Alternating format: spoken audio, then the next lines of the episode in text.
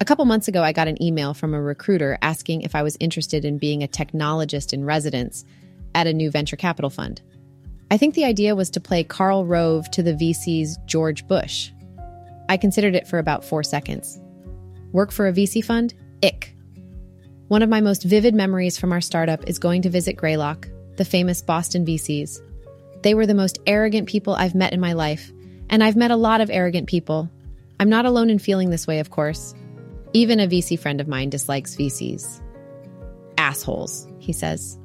But lately, I've been learning more about how the VC world works. And a few days ago, it hit me that there's a reason VCs are the way they are. It's not so much that the business attracts jerks, or even that the power they wield corrupts them. The real problem is the way they're paid. The problem with VC funds is that they're funds. Like the managers of mutual funds or hedge funds, VCs get paid a percentage of the money they manage, about 2% a year in management fees, plus a percentage of the gains.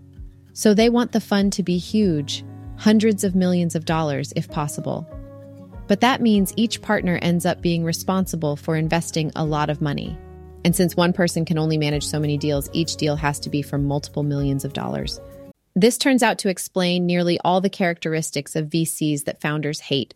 It explains why VCs take so agonizingly long to make up their minds and why their due diligence feels like a body cavity search.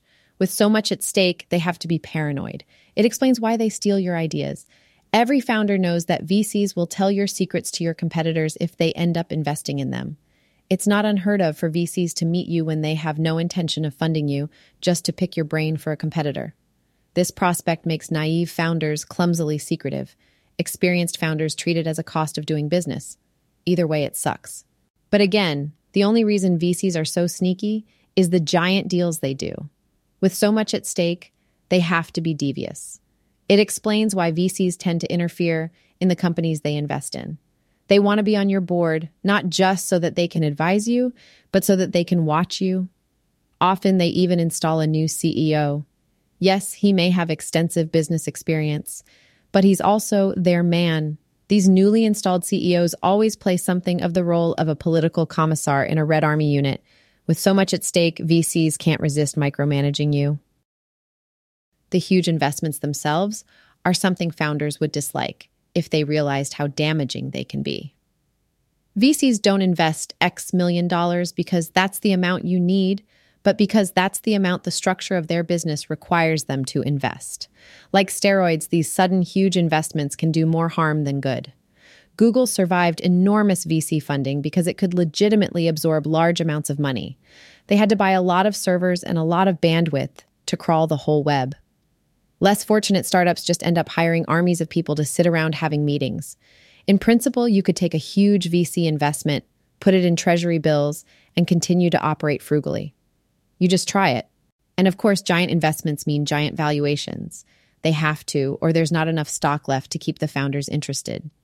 You might think a high valuation is a great thing. Many founders do. But you can't eat paper. You can't benefit from a high valuation unless you can somehow achieve what those in the business call a liquidity event. And the higher your valuation, the narrower your options for doing that. Many a founder would be happy to sell his company for $15 million, but VCs who've just invested at a pre money valuation of $8 million won't hear of that. You're rolling the dice again, whether you like it or not. Back in 1997, one of our competitors raised $20 million in a single round of VC funding. This was at the time more than the valuation of our entire company. Was I worried? Not at all. I was delighted. It was like watching a car you're chasing turn down a street that you know has no outlet. Their smartest move at that point would have been to take every penny of the $20 million and use it to buy us. We would have sold. Their investors would have been furious, of course, but I think the main reason they never considered this was that they never imagined we could be had so cheap. They probably assumed we were on the same VC gravy train they were.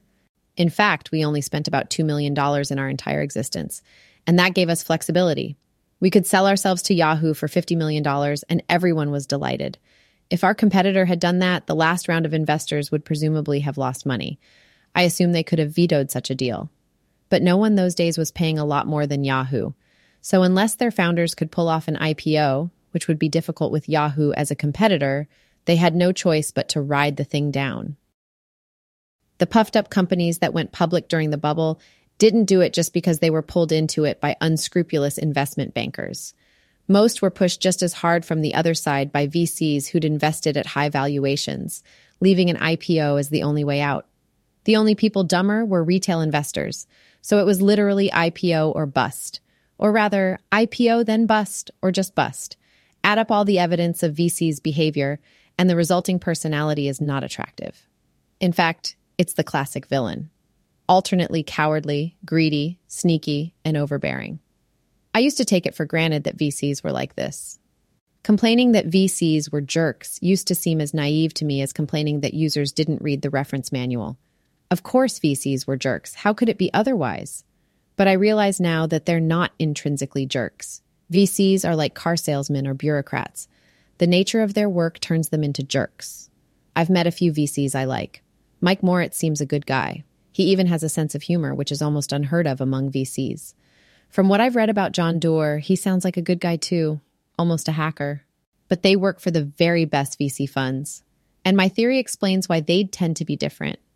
Just as the very most popular kids don't have to persecute nerds, the very best VCs don't have to act like VCs. They get the pick of all the best deals. So they don't have to be so paranoid and sneaky, and they can choose those rare companies like Google that will actually benefit from the giant sums they're compelled to invest. VCs often complain that in their business, there's too much money chasing too few deals. Few realize that this also describes a flaw in the way funding works at the level of individual firms. Perhaps this was the sort of strategic insight I was supposed to come up with as a technologist in residence. If so, the good news is that they're getting it for free. The bad news is it means that if you're not one of the very top funds, you're condemned to be the bad guys.